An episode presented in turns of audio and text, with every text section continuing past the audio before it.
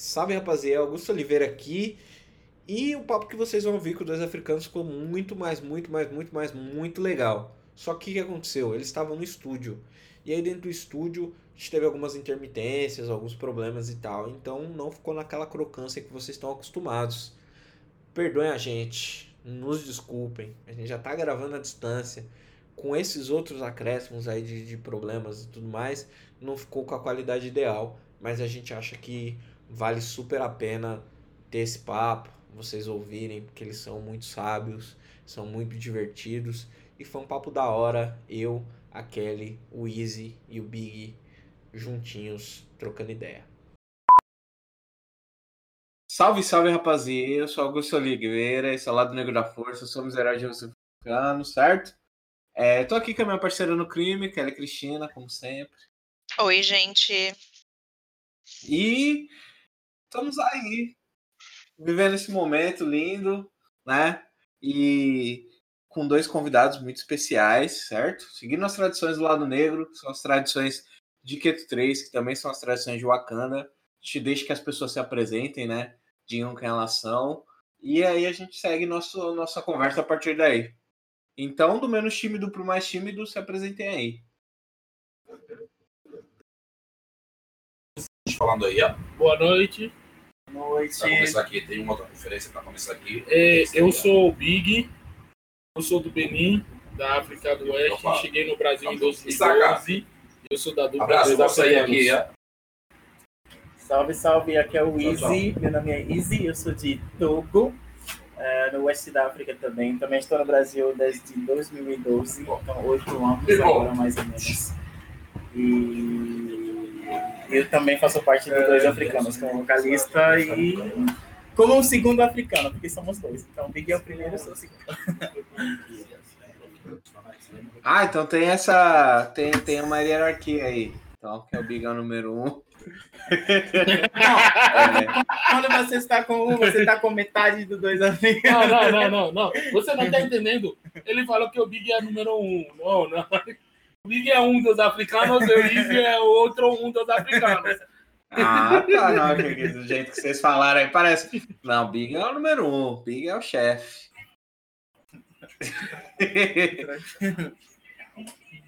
Não, mas, mas tudo bem. É... E, e vocês estão aí, mano, no Brasil há um tempão, a gente vai falar um pouco sobre isso também.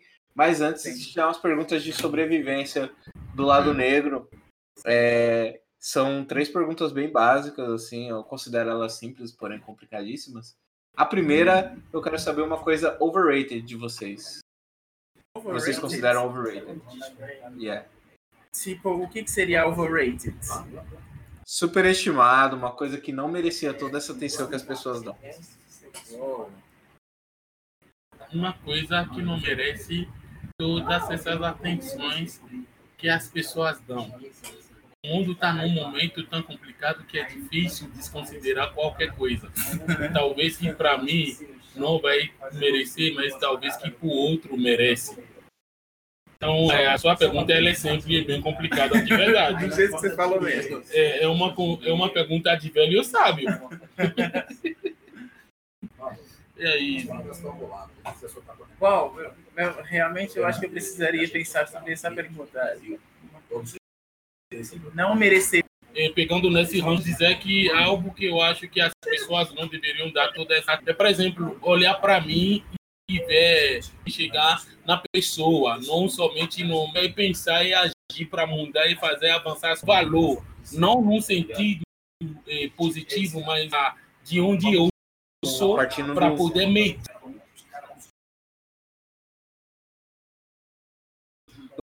Do ponto de vista, ao mesmo tempo que a gente é xenófobo, né? Que...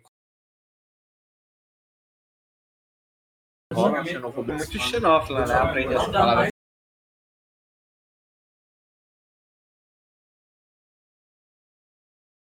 Douglas. E aí mistura um pouco com, com, com, que, com que o Izzy falou, que é tipo, você, da mesma forma que as pessoas elas valorizam muito né, o que vem de fora, elas uhum. valorizam só algumas culturas que vêm de fora, né? Exato. No, no, caso de no caso de vocês mesmo, né? Tipo, sei lá, vem uma parada do Togo, vem uma parada do Benin, é, uhum. que a gente o que vem do continente africano, que é tipo de onde vem todo o, o conhecimento do mundo, né? O homem começa, o Homo sapiens sapiens, né? Começa no continente. Uhum. É, isso, isso precisa de uma validação de outro lugar, assim, né? Uhum. E aí, tipo, ao mesmo tempo contrasta com, com a outra questão, né? Que é a questão isso. racial, né? Que não foram os pretos que inventaram raça que desenvolveram esse conceito de raça do jeito que a gente vê hoje.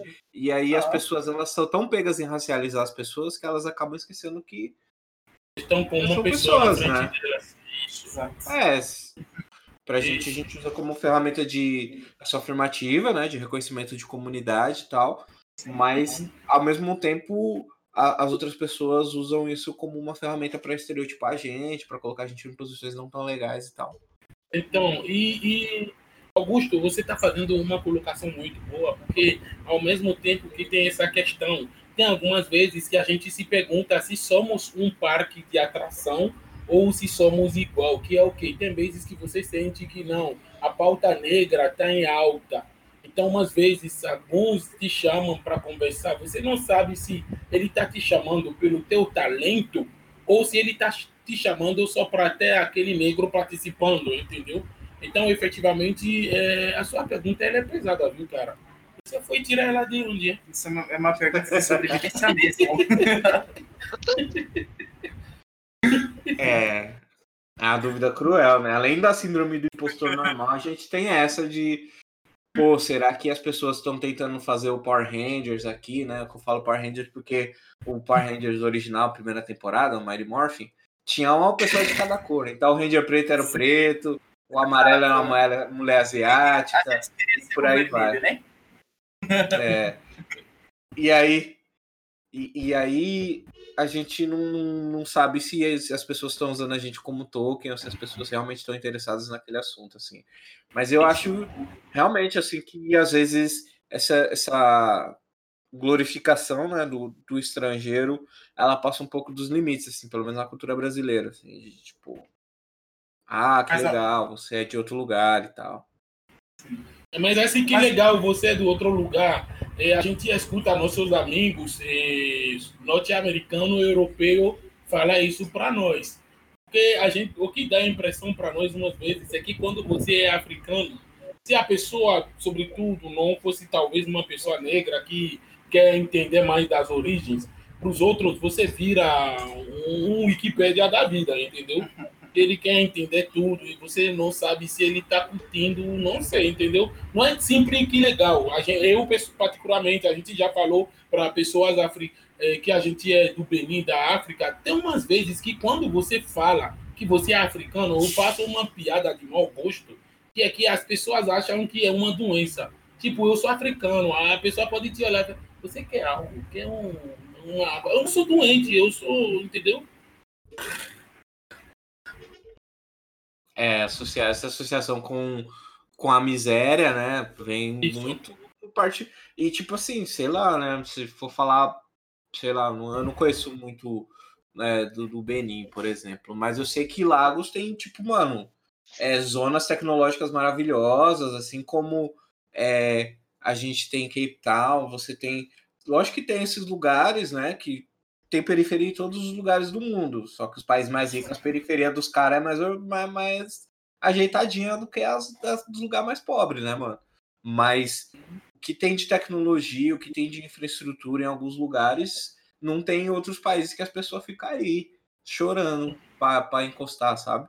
E, e, muito se dá a, a esse rolê mesmo. É racismo, né? Tipo, não tem outra palavra para você colocar, né? De você é, vitimizar essas pessoas, colocar sempre essas pessoas nesse lugar onde é, elas precisam de alguma ajuda, assim, do, desse assistencialismo que ah, se não for lá o branco salvador super-herói através seja do cristianismo ou, ou seja de, de qualquer outro assistencialismo barato assim, não, não vai resolver a situação.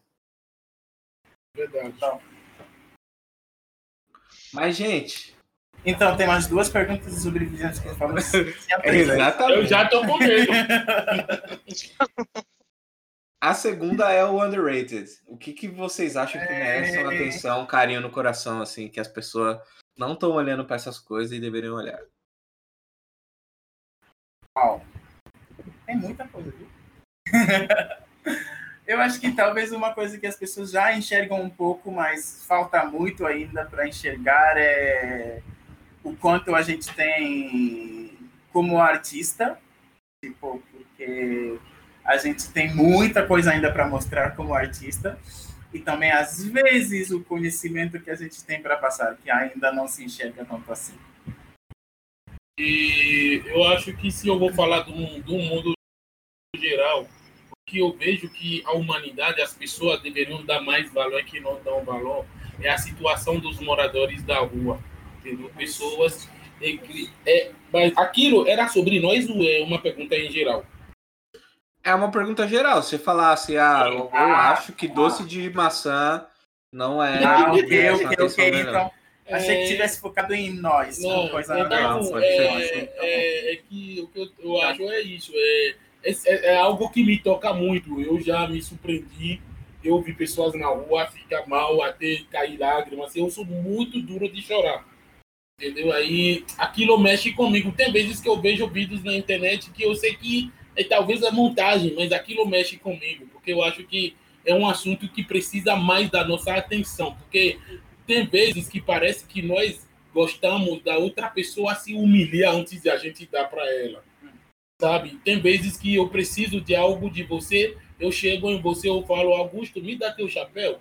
Aí você vai falar que não gostou do jeito que eu pedi. Você gostaria que eu diga, olha, Augusto, eu não tenho nenhum chapéu, eu te vejo sempre com chapéus, me dá um, por favor. Então, a gente tem esse jeito humano de querer ver os outros pelados antes de chegar e somar. Então, a humanidade deve repensar muito em como compartilhar o que a gente tem, porque nada a gente leva, nada a gente traz. É o que eu acho. Deixa eu modificar minha resposta, então, já que o foco não era sobre dois africanos, mas era sobre tudo. Uma coisa que eu acho que está aqui é muito underrated mesmo, quando eu olho um pouco para a situação geral do mundo, é o gênio que está em cada um. Por que que eu falo isso? Né? Nossa sociedade às vezes foi treinada a pensar algumas pessoas como inteligentes e outras como não. Algumas formas de inteligência, de inteligência como as maiores e outras as mais baixas. Algumas pessoas em função né, de, de da posição social, da, do lugar onde estão, do que estão fazendo, às vezes como superiores, né? Tipo assim, enquanto cada ser humano que nasce é um gênio em alguma coisa. Às vezes nem se descobriu. Mas os sábios, né, as pessoas sábias, às vezes conseguem enxergar em você aquilo que talvez nem você consegue enxergar. Mas quando nós prestamos atenção nas pessoas, nós percebemos que cada um é muito brilhante em alguma coisa. E isso que é uma, a graça do ser humano para mim, às vezes é isso, tipo perceber que caraca, todo mundo é um mundo. Todo mundo é impressionante em alguma coisa e tipo, a graça seria descobrir se alguma coisa em vez de rotular automaticamente a pessoa. Faz sentido? Faz, não, faz super. Tem uma entrevista do Jay-Z, inclusive, que ele fala sobre é, esse, essa parada que todo mundo tem. Ele fala genius level talent, né? Em alguma coisa e tudo mais. E ele fala muito sobre o tio dele, que o tio dele era um cara bem, bem frustradão, assim. E não conseguia visualizar, tipo, através da frustração dele, ele não queria que o sobrinho dele, né, no caso de Jay-Z, é, se frustrasse também, né? Então ele não conseguia nem visualizar esse outro mundo de tipo sucesso na música e tudo mais. Então ele ficava limando o, o, o sonho, né, do, do sobrinho e tal. E eu li há um tempinho faz um tempinho, não, faz muitos anos atrás, sobre vários tipos de inteligência que a gente tem, né? As pessoas pensam que é, inteligência é só inteligência, é, sei lá, Isaac, Isaac Newton, Albert Einstein, mas tem, sei lá, inteligência emocional, Exato. É, Marta, né, do, do Pelé, e, e esses outros tipos de inteligência, eles ajudam a gente a construir e ela necessita daquele momento estava tendo muitas invenções, precisava de gente na física, na matemática, né? Então, nesse mundo de indústria, gente para trabalhar em indústria, gente para criar coisas ligadas à física, química, etc. Então, essa forma de inteligência foi superestimada naquele momento. E aí, o sensível, por exemplo, foi colocado embaixo. Então, a gente vê, por exemplo, na classificação, matemática, física, etc., em cima, e artes embaixo. Só que as artes formam o ser humano. Quando a gente fala que nós somos humanos, a nossa sensibilidade é a primeira coisa que nos torna humanos. E aquilo foi relegado a um nível inferior. Então, tipo assim, nós não somos máquinas, seres humanos, né? Então, essas, tudo isso precisa ser considerado também. Esse livro é muito interessante, eu super recomendo. E eu procurei aqui, ele não tem tradução portuguesa ainda. É isso, tem que gastar o inglês aí, pessoal. Vamos lá. Exato. Paguem que eu traduzo. Justo. Assim.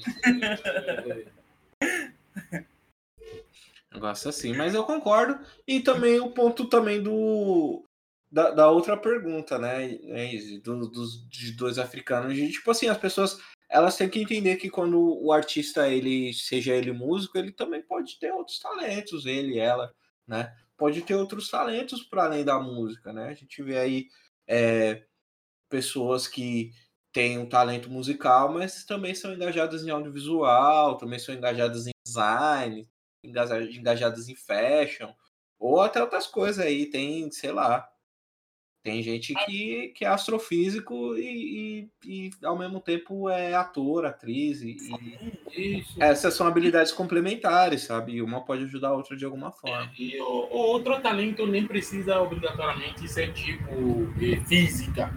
Física que eu digo, de algo que pode ser feito e ser tocado. Porque, por exemplo, Uhum. no Benin, a gente chama o artista do Aziz aqui é, é alguém que trabalha com obra do espírito, uma obra que ninguém sabe de onde vem. Porque para poder se conectar ao que você não vê e transformar aquilo em palavras, você tem que ser um gênio, tem que ter algo dentro de você. Aquilo já é um grande talento.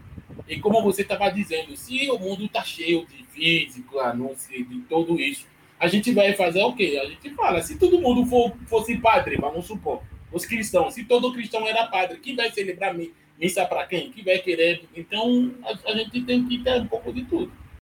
É, exatamente. A diversidade é o que favorece todo mundo. Se fosse todo mundo igual, ia ser muito chato. É, E agora a terceira pergunta, que eu considero a mais difícil de A, Ke- a todas. Kelly ainda está com nós. Assim é Ela comendo. tá, tá firme e forte. Tá ouvindo aí, Kelly? Eu tô, tô só aqui absorvendo, gente. Mas é, agora a pergunta, a pergunta mais difícil, na minha opinião, é um conhecimento que vocês têm, que vocês acham que todo mundo tem que saber, assim. Uma coisa que vocês sabem, que vocês querem que todo mundo saiba. A gente sabe predizer o futuro.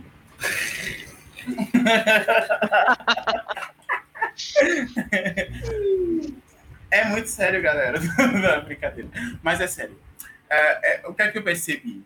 Mas eu acho que é uma coisa que não só a gente tem, mas que todo mundo tem, que, é, que todo mundo precisa saber. A gente tem muito poder nas nossas palavras.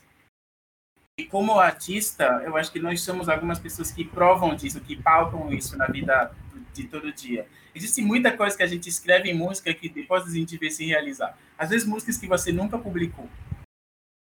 Mas aquilo de você nem tipo captar e escrever, sentir e transcrever, isso é uma grande força. Se tem uma pessoa que eu ouvi um dia falar assim que quando você fala alguma coisa sobre sua vida, isso tem muito poder. Quando você escreve aquilo, isso tem muito poder ainda. Então, como artista, às vezes a gente escreve coisas que formam o futuro.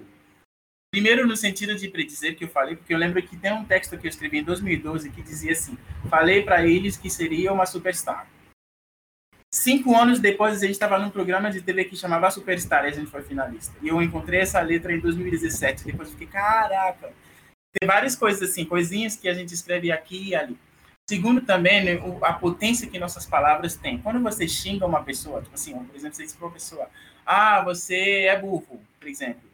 Aquela pessoa absorve uma coisa que acontece que talvez a gente julga como só palavras, mas que moldam aquela pessoa de uma certa forma.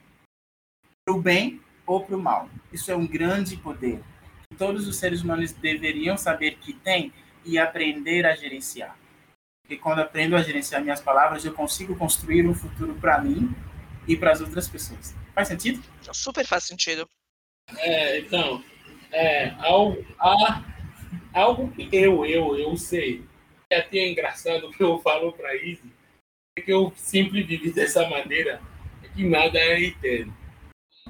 Nada é eterno. Eu acho que to, todo mundo sabe, talvez, mas todo mundo deve acreditar nisso. Nada é eterno. Aquilo te ajuda a, em tempo de dificuldade, ter a esperança que amanhã pode, vai ser melhor. Não é que pode ser melhor. E, ou que amanhã não será da mesma forma, seja vai mudar para frente e vai piorar. Mas uma coisa é certa, nada é eterno. Se fosse momento de muita alegria, de sucesso, pense nisso e tenha reserva para amanhã, caso não tiver mais. Então aquilo é uma filosofia que sempre me moveu na minha vida. É uma maneira que eu sempre pensei que nada é eterno, tudo passa. Então, você tem que sempre tomar decisões para consertar teu presente, mas sabendo que aquilo pode agir e está agindo diretamente sobre teu futuro. Nada é eterno. É, só, são ideias pesadas, assim. É, a primeira, é, eu. A primeira que, que o Izzy falou, eu Sim. concordo, assim, acho que a gente precisa sempre estar tá consciente é, do, da energia que a gente coloca nas coisas e nas pessoas, né? Que a gente deposita, porque eu, como um iniciado no candomblé, eu sei que se eu desejar o mal para as pessoas é contra-axé, né? Que, que é contra-axé é. é uma coisa que não, não faz bem para mim, né? Que não é axé, não é da hora. Então, quando eu desejo as coisas, eu sempre procuro desejar o melhor até para as piores pessoas, né? No sentido de que eu não vou desejar que a pessoa fique rica e tudo mais, só desejo que a pessoa viva bastante. Tem que viver bastante, porque a vida é longa, a vida demora e várias coisas acontecem. Quanto mais você viver, mais você pode, sei lá, às vezes a pessoa vai viver bastante para ver você ser muito feliz, tá ligado? É uma pessoa que não gosta de você. E é isso. Mas ao mesmo tempo não, não ficar pensando muito ou não ficar tipo jogando coisas que não são positivas, tipo, sei lá, tem a vaga de, de trampo pô, mas será? Não sei o que, não, já deu certo. É isso, já deu certo. E esse lance de, de, de linhas, linhas proféticas, eu também, como músico, já, já fiz algumas, hein, mano? Linhas proféticas, assim. A coisa você, você, você canetou lá e do nada. Às vezes é papo de um mês, às vezes pode demorar anos, mas o bagulho chega lá e você, tipo, nossa, é aquela linha que eu escrevi ou até o sentido da, das coisas, né? Às vezes você escreve uma parada assim e não faz muito sentido, mas aí Sim. conforme você vai é, terminando o seu projeto, terminando a sua música, aí você, nossa, então quer dizer que eu fiz essa conexão com essa e essa, essa coisa aqui. Uhum. Tipo, já fiz muito isso já, assim, ainda mais é, falando de conexão ancestral, assim, de tipo escrever coisas e depois eu escutar um Itan na roça, assim, eu ficar tipo, caramba, olha aí.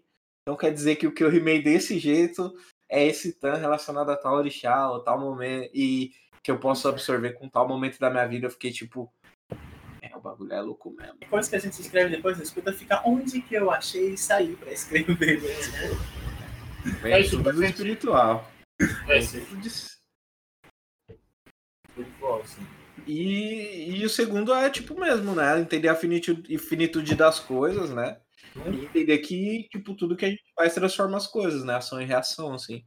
Das Sim. paradas, né? Que não é só porque a gente deseja as coisas que também, né? Que deseja que as coisas sejam de alguma forma, que elas vão ser dessa forma. Tudo, todas as peças movem o tabuleiro, né? De, de alguma forma ali alteram, alteram os cenários. Então, entender isso, né? Tentar ser estratégico e desejar o melhor, assim. Acho que Vale a pena super. Faz sentido.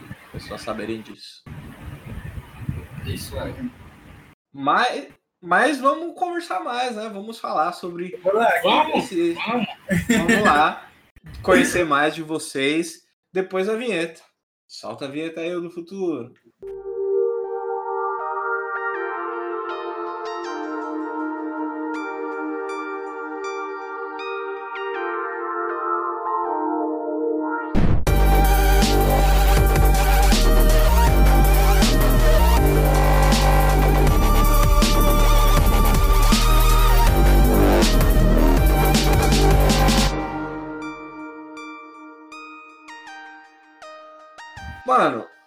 Seguinte. Hum. Tipo assim, ao invés da gente fazer aquela entrevista que vocês já fizeram um milhão de vezes, que é como vocês conheceram, ah, mas por onde vocês se interessaram pela música? Porque, tipo assim, eu também dou entrevista, eu sou cansado de responder essas coisas. Porque, tipo assim, vai ler o Wikipédia, vai ver uma entrevista Na antiga. página, na página. tudo mais. Tem, tem, vai ler o release. Google. Né? eu, quero, eu quero saber uma, uma coisa de você. Que, que filme, qual o filme favorito de vocês? Pra gente começar por aí. Favorito, favorito, nesse momento acho que o meu é Harry Potter. Olha aí. Isso faz uns 20 anos já. Filme favorito. Filme favorito. Então, eu tenho vários, né? Mas de filme favorito agora de cabeça aqui é uma série que eu assisti ultimamente de do Senegal. E me interessa, Dona Maria, falar sobre a amante de um homem casado. É, É muito bom esse eu, eu, eh, eu estou redescobrindo, eu estou redescobrindo, eu vou dizer, o cinema africano, porque o- os filmes que eu assistia quando eu era criança, eu, assisti, eu sempre assisti filmes nigerianos, e eh, a maioria era em Yorubá, misturado com Nangô, então não dava para entender bem, porque é a língua deles e tal. E hoje eu gosto muito de, de filmes africanos, porque são filmes que tratam de realidades onde eu me identifico, eu me vejo no que eu estou assistindo. Não é uma ficção para mim, aquela realidade, é uma realidade bem, bem, bem, bem real, bem, bem realista.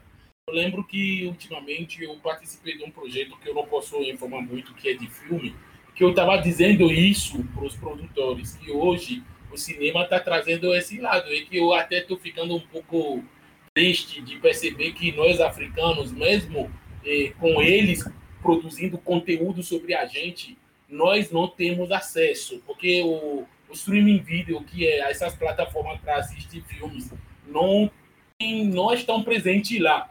Então, eles acabam tratando de alguns assuntos que seria muito interessante o povo de lá eh, ficar sabendo que existem esses problemas, mas ao mesmo tempo, por falta de internet, de estrutura, ou até mesmo da própria capacidade financeira de contratar esse streaming, eles acabam não tendo acesso, ficando fora de um assunto que é do domínio que tem a ver com eles, que eles produziram, mas sem o poder de consumir aquilo. Eu estava falando disso. Meu filme favorito é esse daí, é uma série ah, do Senegal, tá no YouTube, é livre, uma série que tá bombado, tá Essa tem em tradução, né? Ele tem tradução, você pode escolher a língua que quiser. Só Tá não precisa me pagar para resolver.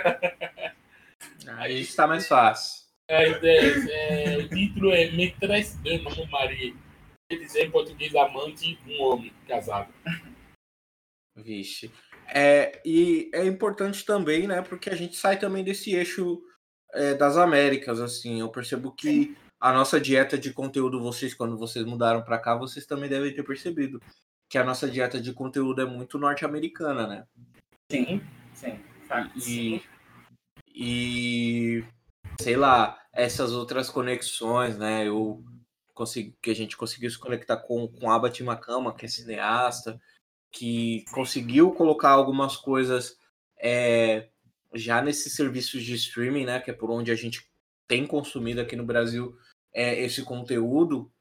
E, e poder meio que mudar né, um pouco a perspectiva, né? Você falou de filmes nigerianos como é, Nollywood é, sei lá, é, é, uma das, é uma das três potências do cinema aí ao lado de, de Hollywood e Bollywood, né?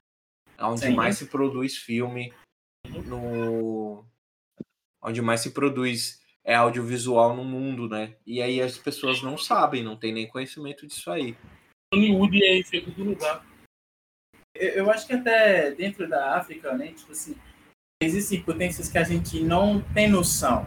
Porque quando a gente sai, a gente consegue enxergar de, com outro olhar. Tipo assim, todo mundo que nasceu no Togo, por exemplo, teve sua infância ah, acalentada, não sei né, como é que eu falo que eu falaria, sua infância. eh, todo mundo que, que nasceu no Togo viveu esse episódio de ver filmes nigerianos. A gente cresceu vendo filmes nigerianos. Só que é aquela coisa que você toma por garantido porque você nasceu lá, então é normal para você. Quando a gente sai, aí a gente enxerga quanto que às vezes nem ah, alguma coisa é, é rica e a gente não tinha noção, né? O valor que alguma coisa tinha e a gente não, não tinha noção. Isso eram potentes veículos culturais que a gente tinha. A Kelly quer falar. Eu tô vendo a Kelly quer falar. Kelly, a minha, macumba, a minha macumba aqui africana tá me dizendo que você tem algo para falar. Pode falar. Tenho! a macumba foi forte, foi certa. É, a gente subestima muito o conteúdo que vem do continente.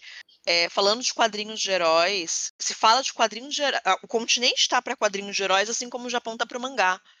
A gente tem um, muita gente produzindo coisas muito, muito, muito boas e não é só em um lugar. É, e a gente subestima, a gente tem um monte de. para pensar, a própria questão do, de Nollywood. Nollywood é o terceiro maior polo de cinema. Só perdendo, como só perdendo para Hollywood e para Bollywood. Não, eles estão, no ano passado para cá, estão no segundo lugar. Já chegaram no segundo? Sim, já passaram a Índia. Nossa, isso é incrível. E é uma potência muito grande. E as pessoas menosprezam e não entendem, mas, por exemplo, você olha a Disney. A Disney não fez Pantera Negra, a Disney não fez Rainha de Catwoman pensando porque ela é legal. E, putz, nossa, agora vamos fazer esse filme aqui só com gente preta? Não, ela fez pensando nesses mercados é onde ela não consegue chegar. Obrigado. Obrigado. Porque começou a se exportar. Poxa, já não tô me vendo reconhecido. Já aconteceu um momento muito forte ali por volta de 2015, 2016 com relação a quadrinhos. As pessoas não estavam se vendo refletidas naquilo, então qualquer, qualquer coisa, pô, vou começar a consumir isso aqui vindo do continente, é, com qualidade, qualidade superior muitas vezes aos quadrinhos americanos, com consistência que conversa comigo. Então, quando você começou a olhar, pô, espera aí, a gente tá começando a, a, a ir para fora, você começa a ter potências americanas, começando talvez a engatinhar e falar de de coisas voltadas para o continente, coisas com pessoas pretas. Sim, né? Eu acho legal a gente usar a cultura pop como um veículo de entrada para essas discussões, né? Porque, para além disso, né, a gente começa a ver como uma potência não só nesse sentido, mas também comercial, né? A gente percebe que tem. Eu também não sei até que ponto é interessante, mas tem uma grande é migração do, dos mercados, tipo, saindo da Ásia e, e chegando no continente, né? Assim, é, para várias coisas e tal. E ver um, um envolvimento bem agressivo da China, assim, né? Em algumas regiões é, é, do continente e tal. Muito agressivo. Devido, devido a essa. Devido a esse potencial não explorado, né? Na real. Que as pessoas pensam que lá só tem o, o minério, né? Mas na só o minério, tem toda. E aí o paralelo com a cana, né? O vibrânio e tudo mais. Mas que lá não é só o minério, mas essas, essas potências, né? De, de, de cabeças, né? De culturas, cultural, né?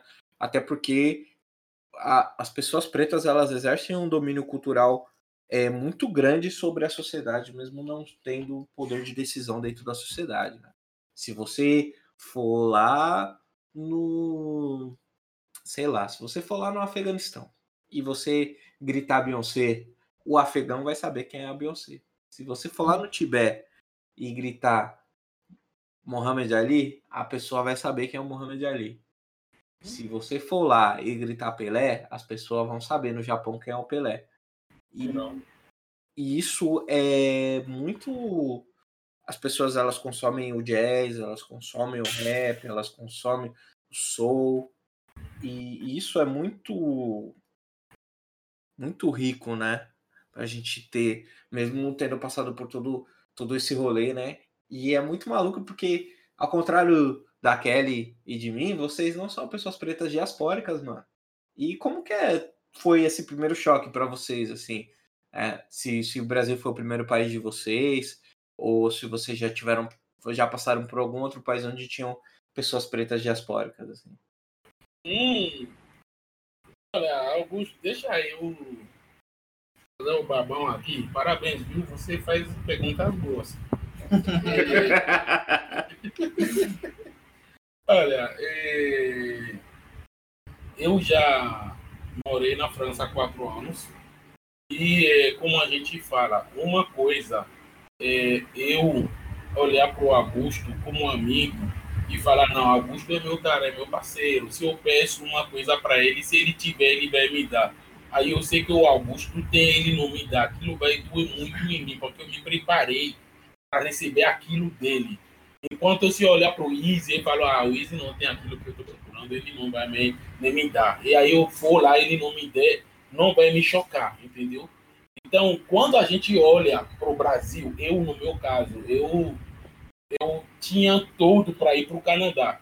Tudo alinhado, bem certinho. Faltava, tipo, um mês para eu ir para o Canadá. Quando me chamaram para dizer que a seleção para estudar no Brasil eu tinha feito, eu fui selecionado, eu vou bababá, e eu falei, cara, eu não vou por nada, eu sou formado em história, por nada eu não vou sair do meu país para ir para o Canadá, enquanto eu tenho a oportunidade de ver meus irmãos da diáspora, eu vou para o Brasil.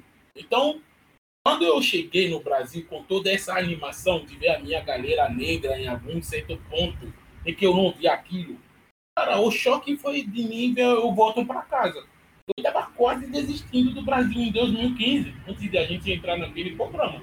Eu estava, tipo, bem desistindo mesmo daqui.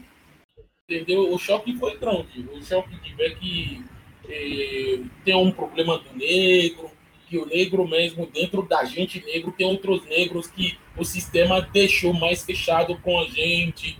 O que eu chamo do preto conceito, é um preconceito entre pretos, onde outro negro me olha e acha que como ele é da diáspora, eu venho de um lugar mais pobre, enquanto a gente somos dois lados da mesma moeda, a gente se completa.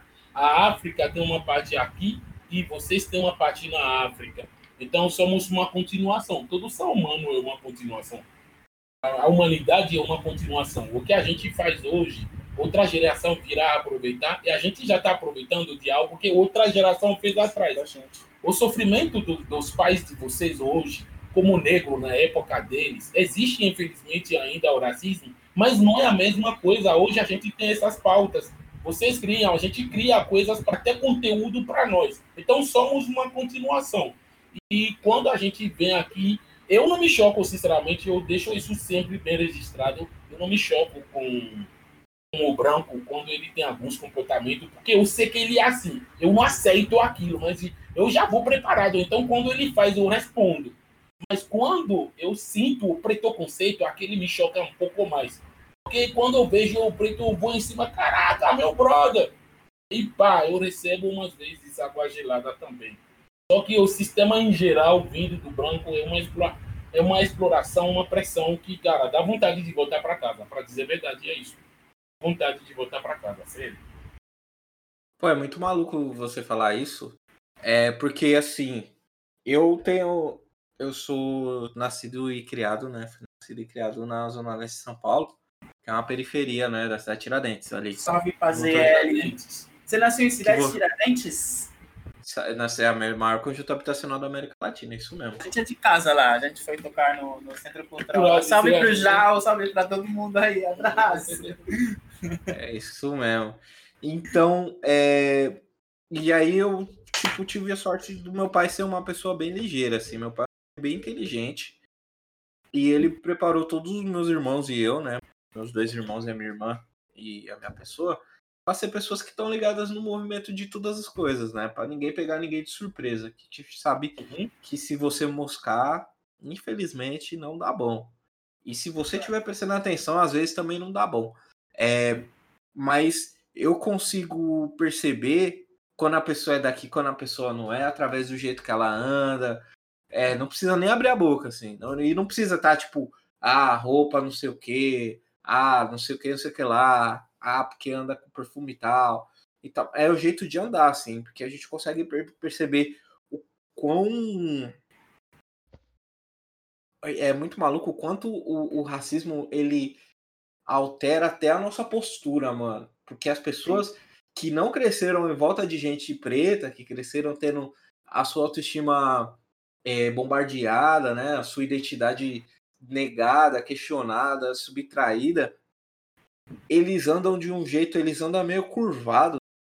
Eles têm uma, uma passada meio meio triste, assim, tem uma melancolia no jeito de andar do, dos pretos diaspóricos, assim. Isso vai se dissolvendo conforme a pessoa vai é, tomando conhecimento da própria história, né? Da própria autoestima, da identidade. Mas é um bagulho que, que tipo, mano, sempre tá lá, assim. E, e é muito maluco você me dizer isso, porque, tipo assim, mano, vocês cresceram num lugar onde. Aqui o Brasil, o Brasil é o país que tem maior número de pessoas pretas fora do continente africano. Senhora da Nigéria, vocês têm mais negro no Brasil que no meu país. Mais negro no Brasil que no Benin. No Togo, é o segundo lugar do mundo, depois da Nigéria.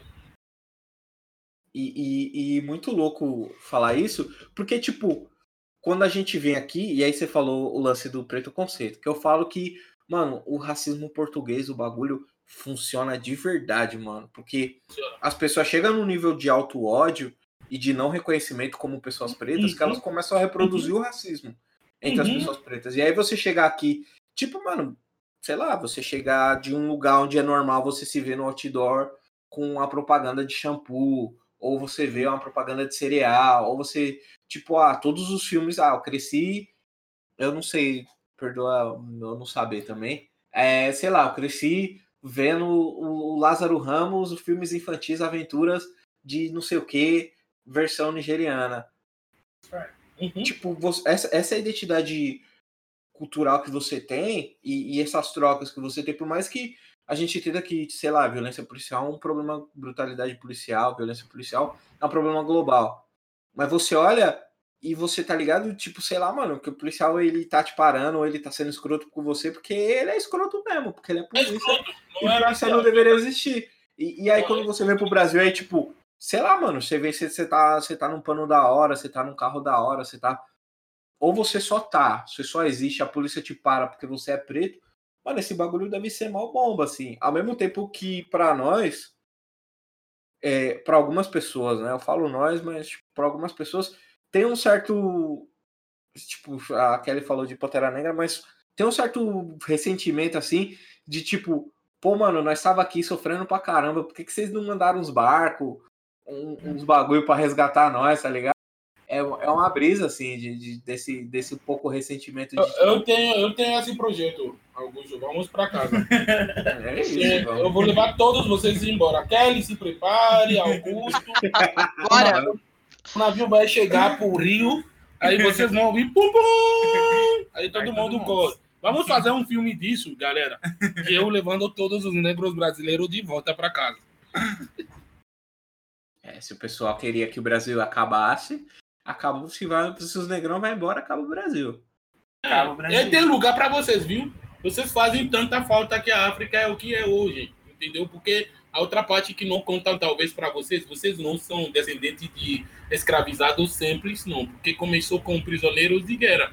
E para fazer alguém de prisioneiro era um, era um general, era um matemática, era um filósofo, era um físico, era uma potência do outro reino que o, o reino é, adversário captava para enfraquecer o outro. Então, vocês não são descendentes de qualquer um dos africanos, não. Vocês são descendentes dos, dos selecionados. Vocês fazem falta, saibam disso. Sim, existem coisas que nunca foram contadas para as pessoas. Por exemplo, o, as primeiras relações entre os europeus e a África foram uh, uh, banhadas de muita mentira e muita enganação. Existem lugares onde os europeus chegaram e fizeram contratos com os reis locais. Onde, por exemplo, exemplo básico, Togo. Quando, como é que Togo virou uma colônia alemã? Porque fizeram o rei de Togoville assinar um documento que dizia que ele entregava o país todo para os alemães. Enquanto disseram para ele que eles estavam assinando relações de cooperação, de amizade. Como que começou a escravidão? Eles é, diziam para os reis que como eles entregavam açúcar, café, essas coisas, que eles precisavam de mais produtores. Então, para ir ir construir junto. Então, essa parte que diz que africano vendeu o irmão africano é mentira. Eles montaram tudo. Eles sabendo, olha, vamos fazer assim, deixar a história desse jeito. E quando eles souberem, eles vão ainda se odiar melhor entre eles. Mas não foi bem assim. Não foi que um negro corria atrás do outro negro. Tanto que no início, tinha negros que tinham, africanos que tinham orgulho de saber que estavam saindo para ir lá produzir e o povo dele receber a, a produção. Aí, quando veio a vaga de Toussaint Louverture, aquela revolução da, depois da participação na Segunda Guerra Mundial, e Toussaint Louverture conseguiu voltar da Haiti para lá, que ele avisou a gente está sendo muita, maltratado. Muita coisa que as pessoas só entenderam depois, né? Depois. Era uma outra versão que se contava às vezes lá. Então, tipo, né, é, é, existe uma, uma revolta que a gente sente quando depois. Eu, eu, me lembro como se fosse ontem o primeiro filme que eu vi sobre escravidão, porque a gente estuda na escola, mas a gente estuda de um jeito. Outra coisa, por exemplo, você assistir Raízes, não sei se vocês viram Raízes, tem um filme chamado sim, Raízes. Sim. Eu lembro, eu tinha 11 anos quando assisti Raízes, sim. eu nunca esqueci o primeiro episódio, eu nunca esqueci aquilo que eu senti, que eu acho que eu nem vou validar aqui. Mas a gente sente muita coisa quando a gente vê essas coisas. E agora, estando no Brasil, a gente tem um olhar muito mais claro sobre muita coisa. Eu pesquisei no Ceará, eu morei em Fortaleza, eu vivia na, na, na, biblioteca e na faculdade de história porque eu queria saber de coisas. E existem coisas que eu descobria que talvez eu preferiria não saber, porque era melhor não saber algumas coisas. Existem dores que você sente quando você descobre algumas partes da história. E imagina quem viveu isso o tempo todo e quem tem resquícios disso, porque querendo ou não, a gente transmite coisas no nosso DNA.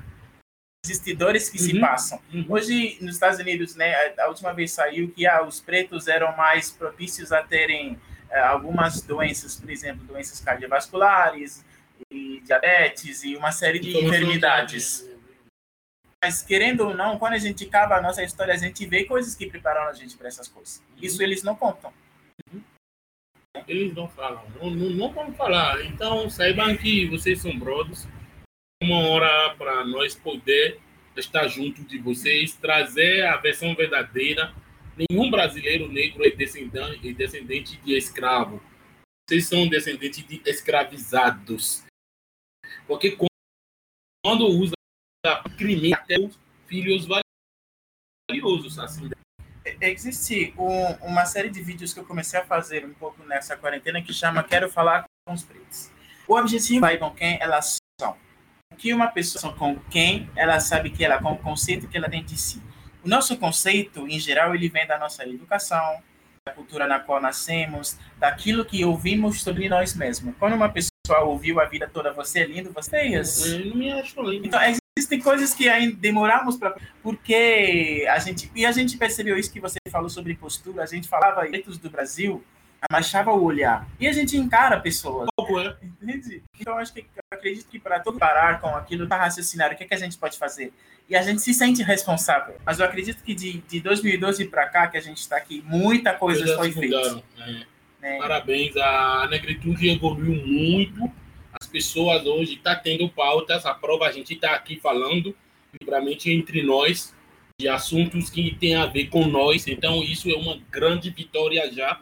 E, hoje nas ruas, quando a gente sai colorido, as pessoas não olham mais a gente como olhavam em 2012, como se a gente era é, pessoas de outras planetas que eles nunca viram. Então, as coisas estão evoluindo. A identidade negra brasileira, ela é boa, ela é tão forte, ela carrega, ela tem... O Brasil tem provas da existência do passado do negro. Não tem como apagar. Então, esse lugar que vocês estão tomando pela construção de vocês, ela, esse lugar ele é lindo. Isso, é o conhecimento. E necessário é, pra caramba. É necessário. O conhecimento é a única chave verdadeira para que esse lugar se firma e fica mais forte. Reconhecer a, a nossa história faz parte, né? Kelly, Isso. fala aí, fala aí. Mas é, é muito engraçado quanto a, a, gente é criado com base de mentiras, em base de, de uma diminuição, e é muito rico ouvi-los falando dessa forma. É muito, muito, muito rico. Até porque a história ela é contada pro lado de quem, botamos aspas aí, vence, né? Então, nossa, nossa, história é apagada, nós somos apagados, e nós vamos ensinados a ver os nossos, que são os, os nossos mais próximos, como alienígenas.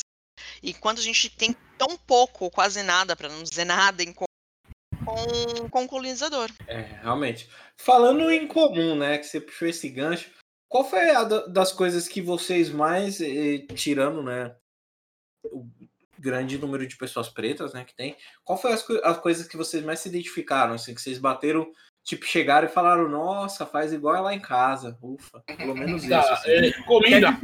É difícil, vi- é difícil viajar para um lugar e, e, não ter, e não ter arroz, feijão, pimenta, né?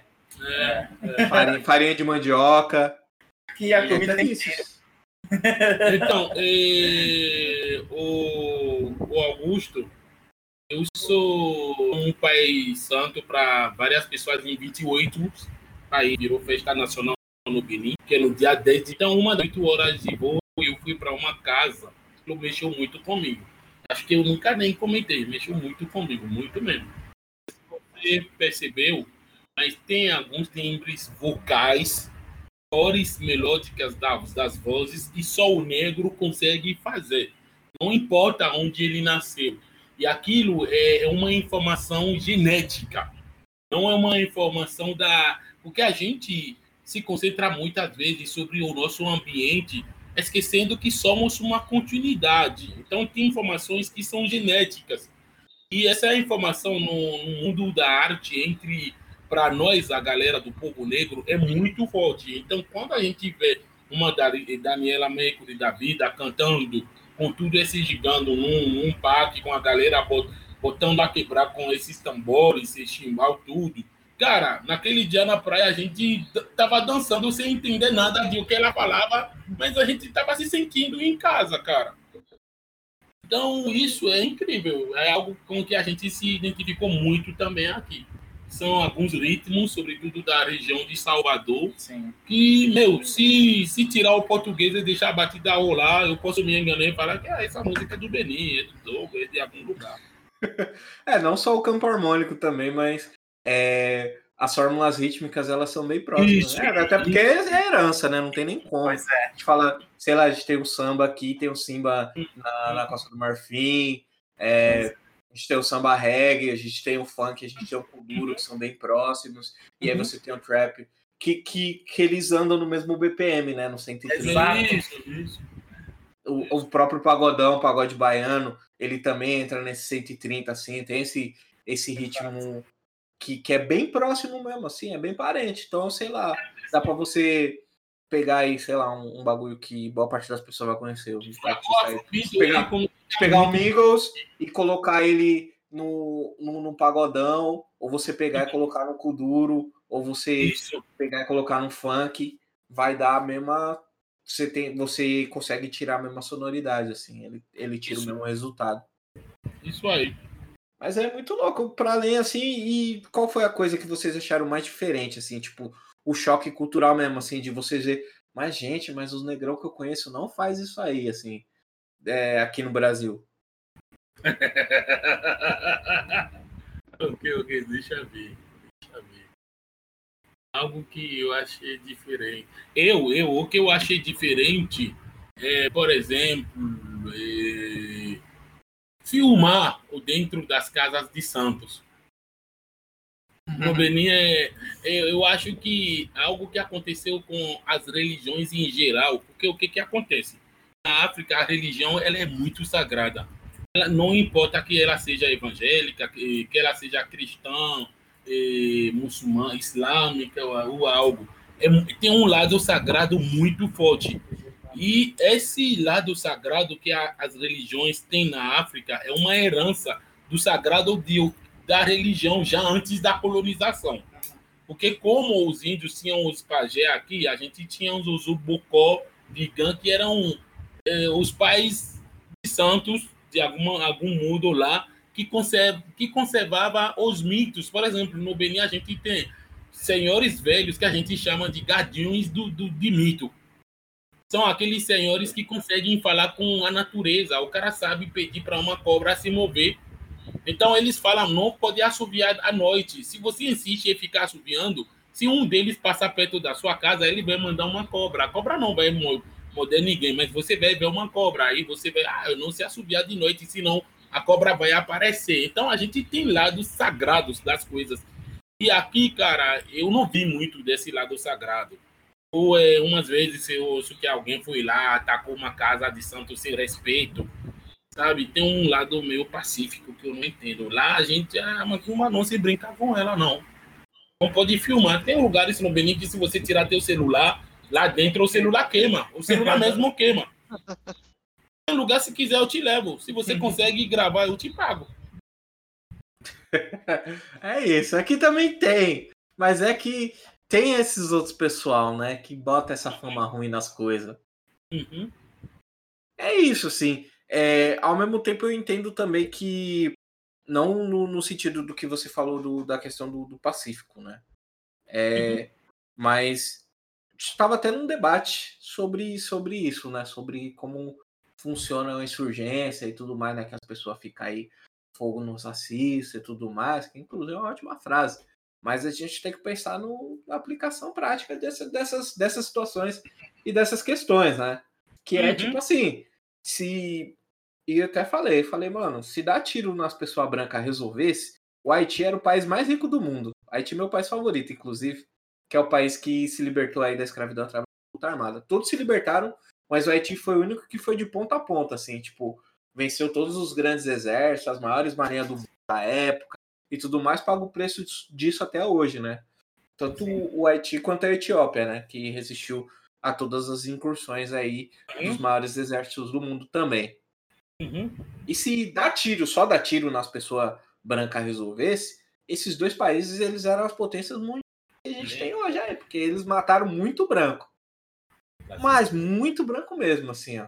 Então, é, aqui a gente, tipo, eles ente- entendem que tem outras táticas, né?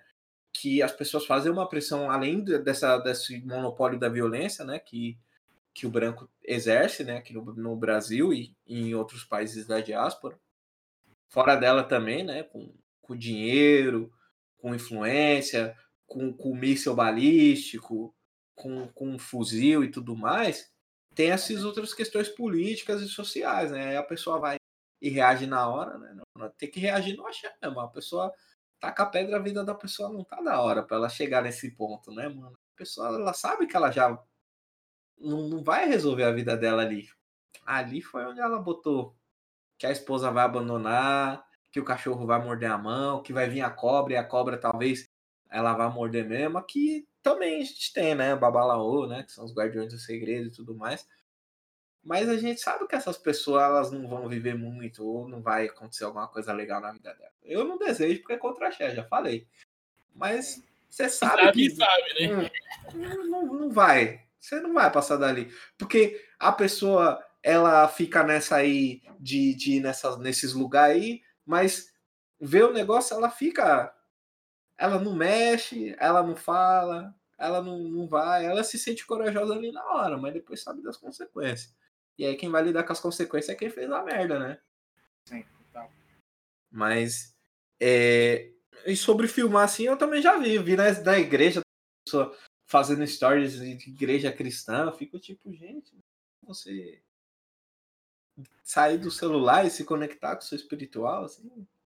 É curioso. Na, na roça eu já vi gente tentando, assim. Eu fiquei tipo, ok. Uma coisa é você tá lá fazendo uma comidinha, você para, tá todo mundo bonitinho com a sua roupinha da roça e você vai lá e tirar uma foto. Outra coisa é você tá lá no meio da festa e fazer outras coisas. Eu não posso falar muito porque eu sou novo. Aí quem tem que falar são os meus mais velhos. Aí se é certo, se é errado, quem tem que falar é o mais velho.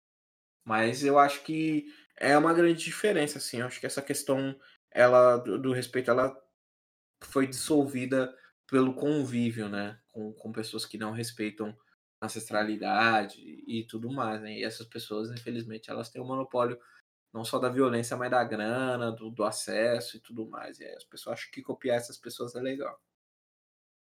Globalização passou alguns conceitos diferentes pra gente, né? Que fazem com que hoje algumas coisas que eram muito importantes antes parecem não ser mais. E às vezes não é porque parecem que não são, né? Mas é só porque parecem.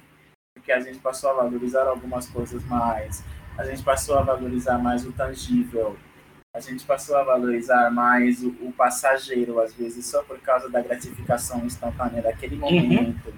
Então, e isso se vê em praticamente todas as áreas, né? Os nossos relacionamentos hoje em dia. Antes as pessoas pensavam relacionamentos como alguma coisa que precisava se construir a longo prazo, precisava enfrentar coisas juntos, precisava nem construir junto. Hoje a gente pensa relacionamentos como coisas que, se não me agradar nesse momento, eu descarto e eu passo para o próximo. que a gente passou a valorizar algumas coisas, sensações, mais do que às vezes construções. Mas isso é um tema para outros debates. É, não, não, e tem várias outras conversas. Isso quando eles não descobrem, tô fazendo coelhinhos voadores aqui com a mão, descobrem esses conceitos e colocam num novo pacotinho e vende como uma ideia nova, né? Exato. Entendeu tudo. Entendeu perfeitamente tudo. Finalmente engraçado. Exato. É. Alguém, a, a gente assistiu um filme e o, o cara disse assim: a diferença entre Xangô e Thor é, é, capa. é a capa, a embalagem. É, olha aí o Ava sendo citado. Espero que dê tudo certo lá, que lá na, lá, lá na Nigéria tá bem complicada a situação e tal. Até pedir pedi pra ele dar um salvinho pra explicar mais ou menos. Tá bem sinistrinho. A ponto da gente ficar. A gente gostou do Lance Corochinho.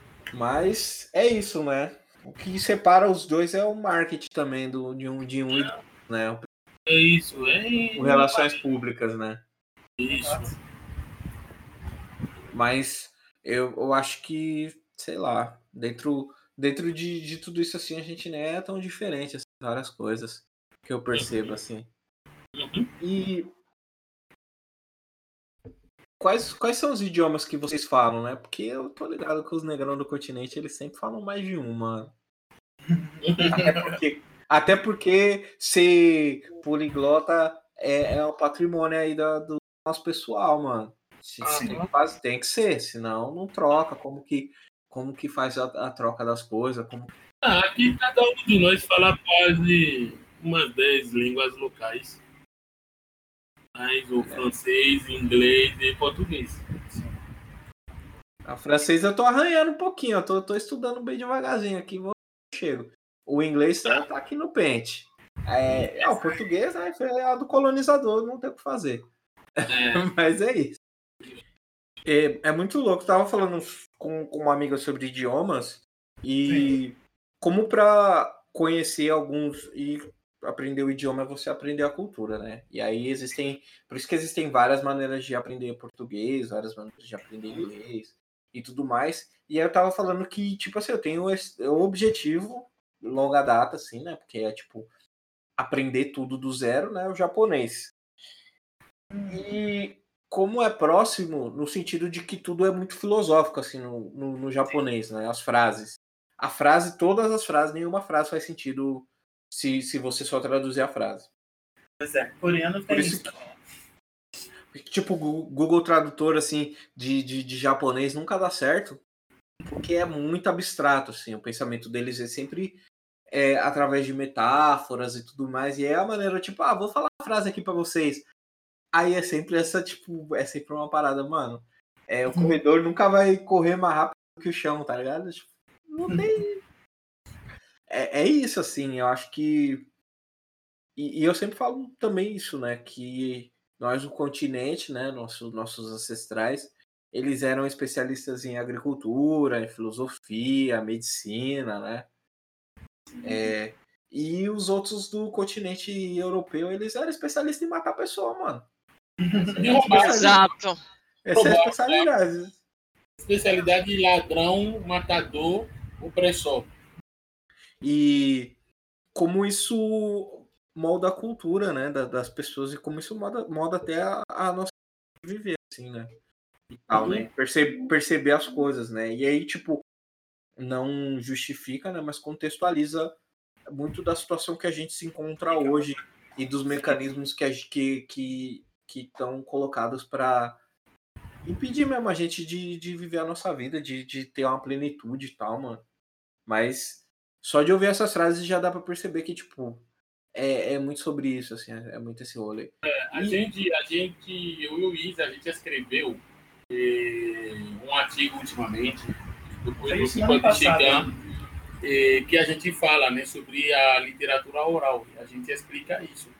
E na nossa oralidade tem muitos provérbios, histórias, contos, que permitem para a pessoa entender. Então, efetivamente, a gente tem um monte de frases que, se você for colocar um atrás do outro e traduzir pelas palavras, você vai falar: ou essa pessoa é doido, fumou algo que não deu bem nele.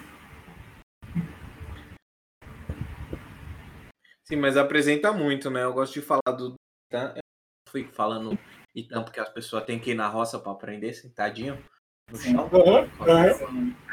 Tá, senta na cadeirinha, num lugar mais alto para ensinar. Mas eles têm muito esse papel, né? De, de... E, e a- além disso, né? Não, não é uma fábula moral a que a gente está acostumado, tipo Pedro e o Lobo, que é não conte a mentira, não conta a mentira, porque um- quando você contar a verdade, ninguém vai acreditar em você. O provérbio. Ah, o provérbio, o provérbio é de, de Baba Miexu, né? Que ele acertou o passarinho amanhã com a pedra que ele tacou ontem, né? E aí, Uhum. a posição das coisas ela muda o tempo todo no, no Itan. E a posição que você se encontra, no seu estado de espírito. Então, às vezes, você pode é, ler aquele Itan e você se colocar num lugar no ponto A, no ponto B ou no ponto C, né? Não é uma história fechada. Ela é uma história que ela tá aberta à sua interpretação. Então, de acordo com o que você interpreta, você pode estar na posição A, na posição B e na posição C. Isso não limita o seu pensamento, né? Isso só te coloca numa perspectiva diferente, né? De, de acordo com o que você olha. Às vezes você é o prejudicado, às vezes você está dando prejuízo. Às vezes você é só o transeunte ali na história. Verdade. Muito interessante ver, né, que, o, o- o- que vocês têm conteúdo também, né? A gente É. Estou muito feliz assim, É. de estar conversando com vocês. Esse Augusto é um dos africanos que nasceram aqui, a gente tem que levar embora. Aquele já tá na Ah, eu frente, vou, mano. a gente bota a pé, bota pra casa. Ah, vamos, vamos lá. Que aqui o Brasil, o Brasil Pô, não tá Você imaginou um lugar onde todo mundo é negro? Olha aí. Onde ninguém te olha de outra forma. Você é, se você é malandro, é tratado mal porque é malandro. Se você é honesto, é amado. Ninguém vê você pela cor, mas todo mundo te vê como pessoa. Acima de tudo. É isso. Acho que a gente tem que brigar bastante para esses lugares existirem fora do continente, assim, né? E a gente. E, tipo, também entendo que tem, a, tem as tensões de, de quando o Brancão chega no- nesses lugares também, né? Geralmente as pessoas provavelmente não, desconf, não desconfia bastante, assim, né? Porque você tem esse trauma ancestral, né? Do o outro que foi lá mentiu, enganou, roubou, pilhou as pessoas e, e, e toda a terra, né? Isso. Mas, gente, é, além da, da Daniela Mercury, que não é a Rainha da Bahia, a Rainha da Bahia é a Mar... Ela é a dona do. A Rainha da Bahia é a Margarete Menezes. Ela é a pessoa mais Ela- importante. Ela não é da Bahia, é a rainha do Brasil pra mim. Ela é, olha aí. Aí isso é um páreo duro. Eu falo que é a Rainha da Bahia, porque aí já, já. Só lá já tem outras disputas mais, mais, mais gigantes. Mas aí É, vai entrar Alcione, Elza Soares. Aí mas- a briga fica. Aí, Ficar acirrado, aí, assim, aí fica bem pesado. Entra É. outra eu esqueci Não. o nome dela agora. Jovelina. Ah, é. Elza Soares. É, aí fica pesado, você tá certo. Vamos deixar ela na Bahia mesmo. Mas é. Nossa, até esqueci o que ia falar, gente. Ia falar um negócio mó legal. Ah, ia falar das músicas. A primeira música que vocês ouviram tirar é esse, esse, esse festival de samba reggae que vocês foram, que teve um pouquinho de axé music também.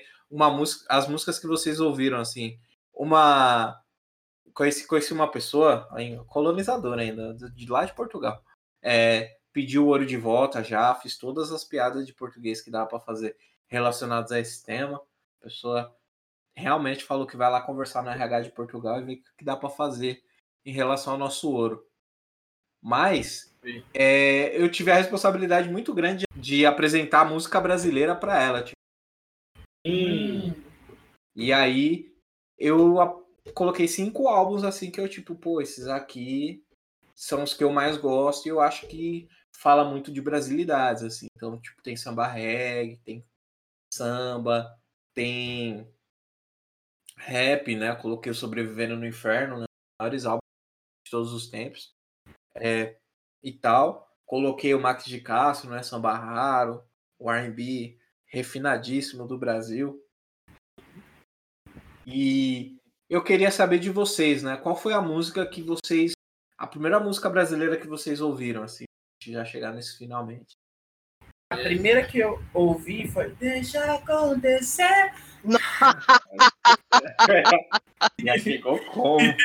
A primeira que eu escutei, eu, escu, eu escutava desde do Beni. A primeira que eu escutei foi em 99 por aí. É, um dia frio, um bom lugar para ler um livro. Ah, já, já vai. Brabo. É, amo, amo, amo esse senhor. Ele é foda. Ele, é, ele é realmente, aí não tem como, assim. Ah, grupo, grupo Revelação também, aí tem, tem, tem seu valor no, no, no grande esquema, assim, das coisas, assim. O último grande grupo de pagode do, do, do Brasil, assim. Dessa, é, no, no Brasil, a primeira música... Aí e tal. No Brasil, a primeira música que mexeu muito comigo, que eu aprendi assim, é, foi Nelson Gonzalez. Naquela mesa tá faltando ele, a saudade dele tá doendo em mim. Naquela mesa tá faltando ele. Ele, ele, é, ele é bom, viu? Eu escutei essa música durante um bom tempo. Eu gostava de, de Humberto Gessinger. É, também, que a gente... Na verdade, quando a gente chegou no Brasil, a gente estudou seis a oito, seis meses de, Sim, português. português. E dentro das cadeiras a gente pagava uma que era de cultura brasileira. brasileira. E a nossa era o curso favorito. Sim. E a professora trazia as músicas brasileiras. E a gente ia mais as músicas que a gente aprendia para poder falar português. Na cara, se eu soubesse, então a gente aprendia já a falar se eu soubesse. Entendeu? Aí foi legal. A gente aprendeu a falar português escutando música, escutando Nelson Gonçalves, Lenine, Lenine Paralamas do Sucesso, sucesso, Gabriel o Pensador. Yes, sir. É, não, a professora podia, podia ter dado uma fortalecida também. Faltam uns pessoal aí. Mas Faltou. ainda bem que vocês já aprenderam e, e, aí agora você já pode tipo fazer a pesquisa e tudo mais é, é da, das melhores músicas. Antes da gente ir embora, vocês têm alguma coisa que vocês querem falar, passar para o público de vocês, para o público do lado negro? Esse é o momento. Bem, uh, eu acho que a primeira coisa que eu vou dizer é que a vida ela é para ser vivida. Né? E eu acho que nós estamos num período que nos ensina muita coisa, que é para nos ensinar muita coisa. E é importante a gente aprender a estar presente, a gente viver nossa vida. Não estar trabalhando, trabalhando, trabalhando, trabalhando e depois morrendo, mas ao mesmo tempo também a gente é importante a gente encontrar nosso propósito, encontrar o porquê nós estamos aqui. E às vezes criar nosso propósito, porque às vezes a gente fica esperando ele acontecer, ou esperar alguém nos dizer, ou esperar encontrar, e esquece que a vida ela é hoje. Então, a primeira coisa que eu vou dizer é: a vida é hoje. Então, por favor, viva. Se você está aqui hoje, é porque vocês têm alguma coisa para fazer. Então, por favor, viva. Segunda coisa: acredite em seus sonhos. Acredite em seus sonhos, porque se você não acreditar, não há ninguém para fazer isso por você. Claro que existem momentos onde tem gente que vai fazer isso, então você precisa se cercar das pessoas certas nesse quesito, mas acredite nos seus sonhos. E a terceira é que nós temos muitas surpresas legais para vocês daqui a pouco, então fiquem atentos que a gente ainda vai dar notícias. Causar. então, o que eu tenho que a falar também é em relação à vida, quero que todos saibam que a vida é uma escola, um hospital, onde o elemento principal é o tempo. Com o tempo a gente aprende, com o tempo a gente se cura. E nunca esquecem que nada é eterno. Só isso.